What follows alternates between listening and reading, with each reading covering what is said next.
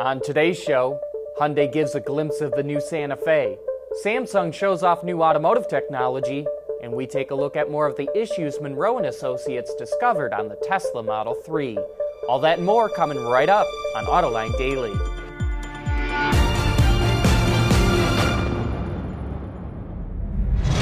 This is Autoline Daily, the show for enthusiasts of the automotive industry. While car sales dipped slightly last year in the U.S., automakers had a pretty good year on a global basis. According to Ward's Auto, sales of light, medium, and heavy duty vehicles hit 96 million units in 2017, a gain of about 3% compared to the year before. Sales in North America reached 21.2 million vehicles, which is a slight drop, but it was the only region where sales fell in 2017. Sales in Asia topped 45 million units, which is a gain of 4%. Over in Europe, automakers sold just under 21 million vehicles, which is an improvement of more than 3%. South America had the largest growth of all regions, with sales up a strong 13%, and automakers sold another 4.6 million vehicles outside of those markets. All in all, it was a pretty good 2017, and if the growth continues this year, the industry could come close to topping 100 million units. As we've reported previously, things at Harley Davidson aren't going so well. Global sales were down 6.7% last year, and it's forecasting an additional drop of nearly 5% this year. So now the motorcycle maker has announced it will close its factory in Kansas City, Missouri, and consolidate production in Pennsylvania. One of the reasons for the decline in sales is Harley has failed to connect with millennials, but hope may be on the way. Autoblog reports a representative confirmed that the all electric Livewire bike is, quote, an active project that we are preparing to bring to market within 18 months. The person also added Harley wants to be the world leader in the electrification of motorcycles. Samsung continues its push into the automotive industry. We'll have more on that right after this.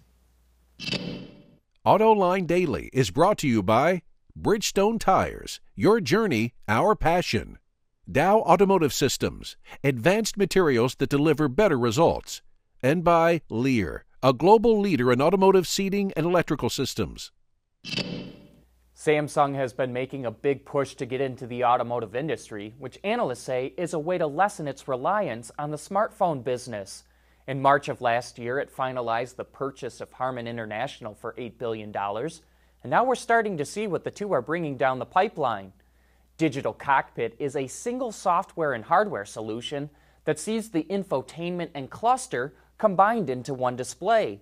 There's also a premium package that can power up to four display screens, which includes the first application of automotive grade QLED or quantum dot light emitting diode displays. And here's something pretty cool augmented reality navigation. It gets rid of the traditional map and replaces it with real pictures and video, which then has the navigation route laid over top of it.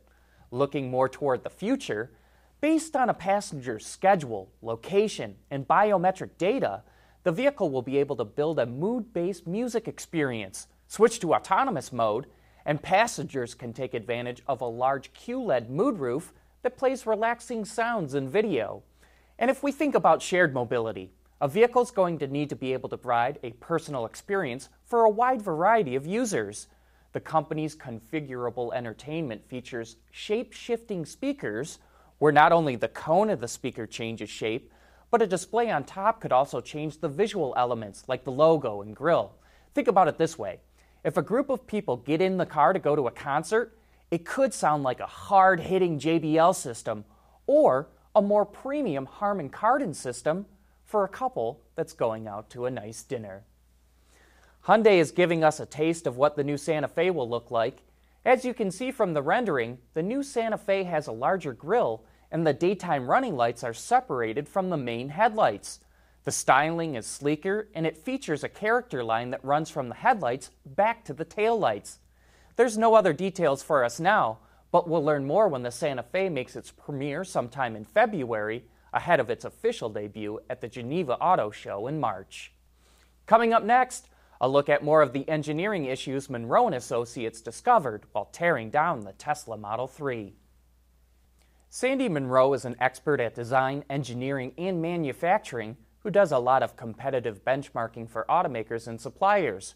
Right now, he's doing a benchmarking report on the Tesla Model 3, and he's found a number of engineering issues on the car, including some of the assembly line fixes.